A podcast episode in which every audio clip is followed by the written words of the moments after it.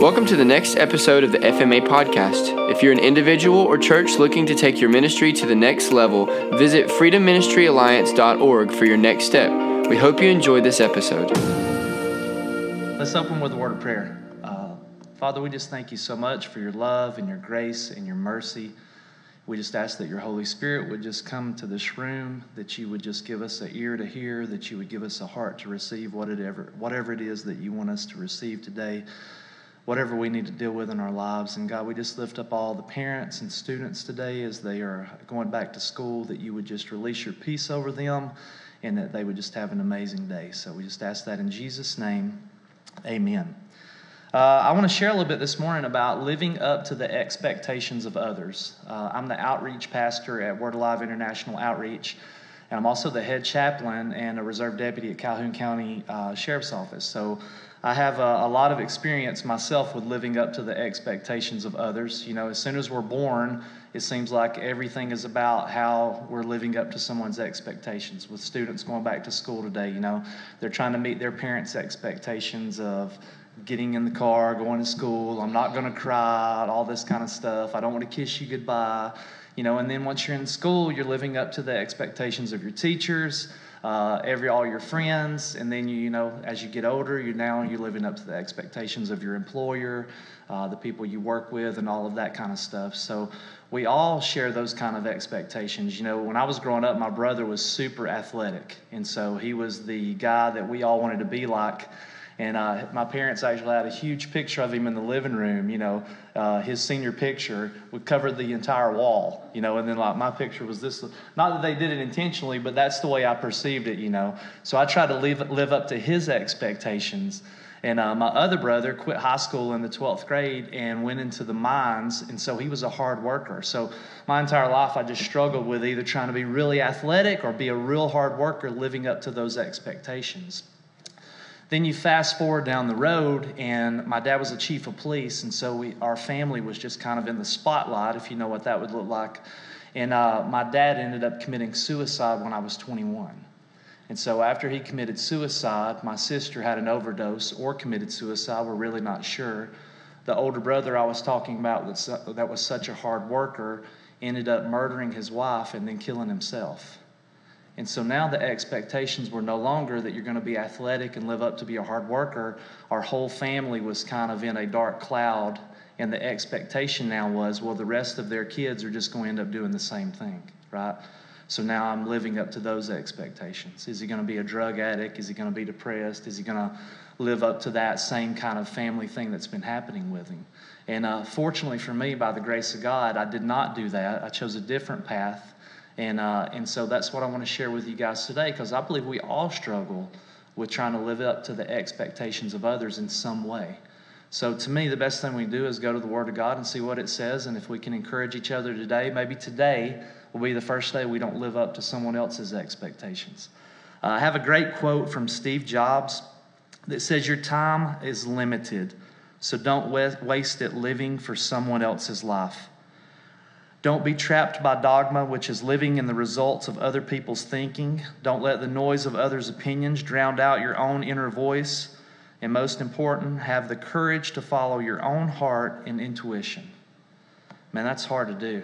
Um, I want to go to the Word of God and I want us to see a little example in the Bible of who I believe someone tried to live up to the expectations to others but ended up getting it right. Uh, if you want to do this, you're welcome to, but if you turn to 1 Samuel 17, uh, we're going to be in that chapter most of the time. And uh, just want to share briefly with you a little bit of what I learned. I was on a mission trip in Honduras and kind of had this revelation about David. And, uh, and I always preach to myself or speak, you know, anything I'm studying, I'm always teaching. So today, this is not for you. This is just a good reminder of me not to live up to others' expectations. But in 1 Samuel 17, verse 34, it says, David said to Saul, Your servant used to keep his father's sheep. When a lion or bear came and took the lamb out of the flock, I went out after it and struck it and delivered the lamb from its mouth. When it arose against me, I caught it by its beard, struck it, and killed it. Your servant has killed both the lion and the bear, and this uncircumcised Philistine will be just like one of them, seeing as he has defied the armies of the living God. Moreover, David said, Lord, who delivered me from the paw of the lion and the paw of the bear, he would deliver me from the hand of the Philistine. And Saul said, Go, David, and the Lord be with you. Here was the question I had when I read that story in Honduras was, uh, was David the last person on earth that we would ever expect to be able to kill the giant? Or was he the only person on earth that could kill the giant? That was an interesting question for me. Because if you look at the family dynamics, if you could imagine, because I did this as a brother with somebody athletic and a hard worker, David was a shepherd, so he's out in the field all day, but all of his other brothers are warriors. So could you imagine that dinner conversation happening at night at the table? I mean, what'd you do today? Well, I, I, was out shooting bows and arrow, and I was, you know, I was working on my military stuff, and we're strategizing. We're do this. What'd you do today? Well, I just cleaned up poop and, you know, walked sheep around a field, and I could imagine the tension between the brothers of, this guy's nothing like us. You know, he's over here. And that was me. I was the baby of the family. So, you know, David didn't really fit in, but he's trying to have that kind of family dynamic at the table. And so it would be easy to me, or for him, because it was for me, to covet his brother's calling, to covet their gifts. You know, some of them were really tall, handsome, maybe a good fighter, maybe a warrior, maybe really good at their skill. You know, and all David had was that God called him to be a shepherd. And so I can't imagine, uh, well, actually, I can't imagine living in that kind of environment. But it was funny to me that David was being prepared his whole life in the most crazy way. Because he's not a warrior, but God's having him fight a lion, he's having him fight a bear, he's, ha- he's training him to do these things that none of his other brothers are doing. And so God was preparing him for something specific. And so the other question I had about that chapter was do we play a part in something miraculous happening? Because, you know, uh, in the Bible, we're called Christians, which means anointed ones. Well, all that simply means is God's supernatural power coming on us, His super coming on our natural, and then something miraculous happens. So, do we actually a, play a part in that miraculous happening, or does it just happen because God is who He is and will do what He want to do? Um, I think we play a part in it. I mean, you can see it in David, uh, especially in his obedience. So when the supernatural comes in, it was a mixture of God's power, but it was David's obedience to go out and fight Goliath that we see the miraculous happening, right? And so if you go, we're going to keep going through this scripture for a second. In 1 Samuel 17, again, now we're in verse 38. Saul clothed David with his armor, put a bronze helmet on his head, and clothed him with his coat, fastened his sword and armor, and he tried to walk but he had not tested them. And David said to Saul, I can't walk in these. Uh, I've not tested these. So David took them off. We want to hold on to that. Then he took his staff in his hand and he chose for himself five smooth stones from the brook, put them in the shepherd's bag in a pouch which he had, and a sling was in his hand. So he was slinging, and he drew near the Philistine. And David was ready, like he was ready for battle. But we forget that Goliath was ready for battle too. Goliath is already out on the field screaming at him, like insulting him from across the way. And, uh, and he was ready to kill David. Just the tip of Goliath's spear. So just the point of the spear weighed 15 pounds. That's how big this man was. And in ancient warfare, I don't know if you know this, but I love digging into this kind of stuff. But in those days, there were three types of warriors, which will matter to this story. So you probably will never think of David and Goliath the same, I hope. But there was three types of warriors in the story. There, there's cavalry, so that's all of your horses, your chariots, things like that. So that's the cavalry. There's artillery, so that's all of your archers, all of the uh, slingers, right? So David is an artillery because he's throwing the, his slingshot that he learned as a shepherd. And then you have infantry, which is the foot soldier, the foot soldiers. So three types of warriors. And so if we if we look in um, verse eight of that same chapter, it says he stood and cried out to the armies and said to them, "Why have you come out to the line for battle? Am I not a Philistine, and you the servants of Saul? Choose a man for yourselves and let him come to me." When Goliath said that, when he shouted out, "Choose a man for yourself, let him come to me," Goliath was expecting another infantry soldier was going to come out to fight him. So he's shouting and he's like, Have your guy come out here and fight me. He was expecting another person just like himself, an infantry guy, was going to come out to get him. Uh, and the way they did it in those days, I don't know if you've seen the movie Troy, but that's essentially what they do. You choose your greatest guy, I'll choose mine, we'll come out and fight, and ever who wins, the other side will win, and that'll prevent all this huge bloodshed from happening throughout the land. So just your main two warriors are going at it. And that's what everyone was thinking. Goliath is an infantry soldier calling out, Send me your best infantry soldier and we'll see what happens. Even Saul was thinking that. If you look in verse 38, that's why Saul clothed David with his helmet, with his armor, put a bronze helmet on his head, put the coat on him, fastened his sword. And David said to Saul, I cannot walk in these because I have not tested these. But what he was really saying is, I can't do this because I'm not an infantry soldier, I'm artillery. So I can't wear your armor. I can't go out and fight the way that you fight because I'm not this person. So David took them off. And that's what I want us to focus on today. That's the point I want to leave with everybody today is that if you try to live up to the expectations of others, if you try to put yourself into a role that is not yours, then you end up just like David, carrying an armor that's too heavy for you to carry, a sword that's too heavy for you to use, and then all it's going to do is weigh you down, and it's going to be something that you've never tested because you were never meant to carry those things. Those expectations will weigh you down and would have gotten him killed because he wouldn't have been able to do what he did with Goliath. And so, but when we trust in God and the unique giftings He gives us, when He trusts in what He's called us to do, see, David trusted that he was a shepherd. He trusted that God prepared him, right? I've killed the lion, I've killed the bear, so I can go out and I can kill this Philistine because I've seen God show up in all these ways. But He was showing up in the role that David was supposed to play. He wasn't showing up when David went out as an infantry person, right? And so we, we see David He's the artillery because he grabs the stones, he makes his slingshot, and he slings it at Goliath. Now, I don't know if you remember this, but do you know the little rock, paper, scissors game that you play when you're a kid? That's essentially what happened in this story.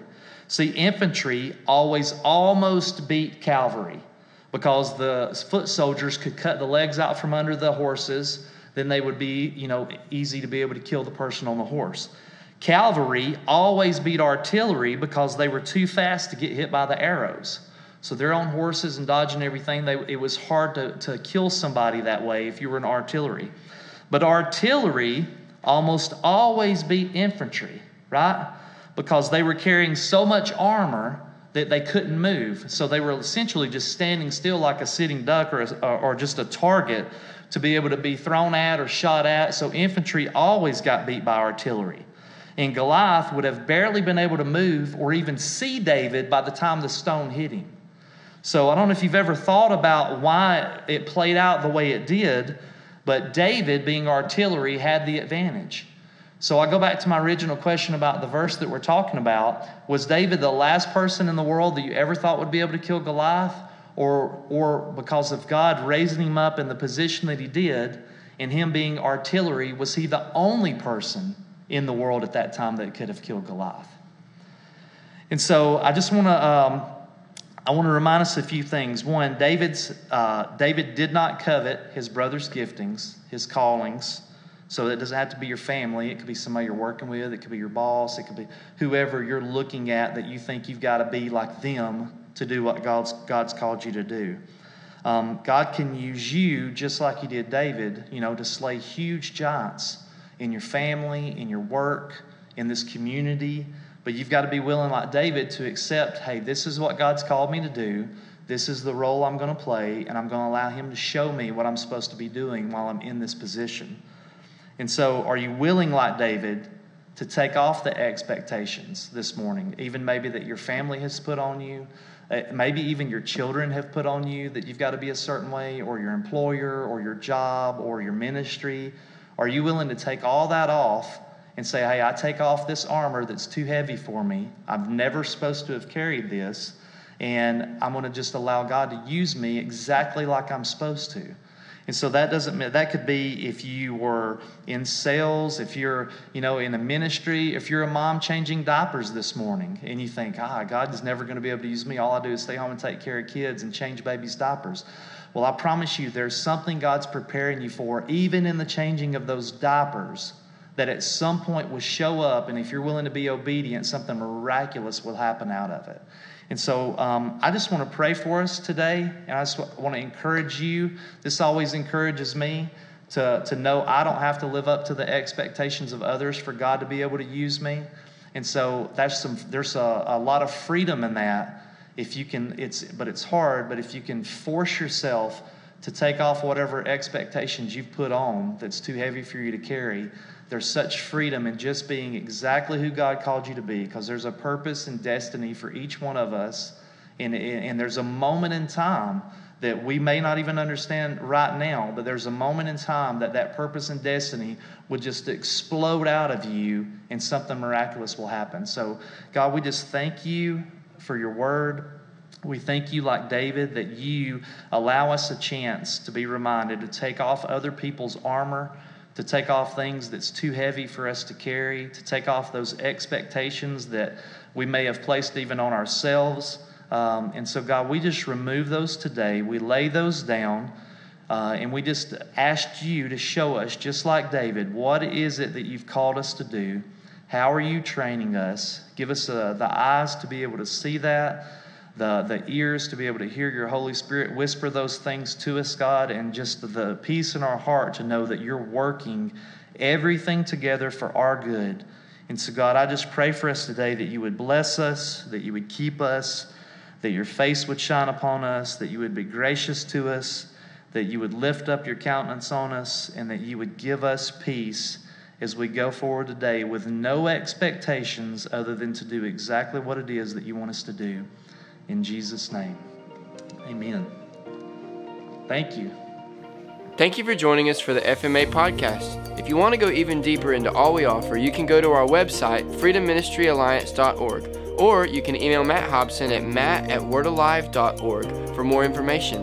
In the meantime, subscribe to our podcast, rate and review, and share it with your friends on social media. Once again, thanks for joining us on the FMA podcast.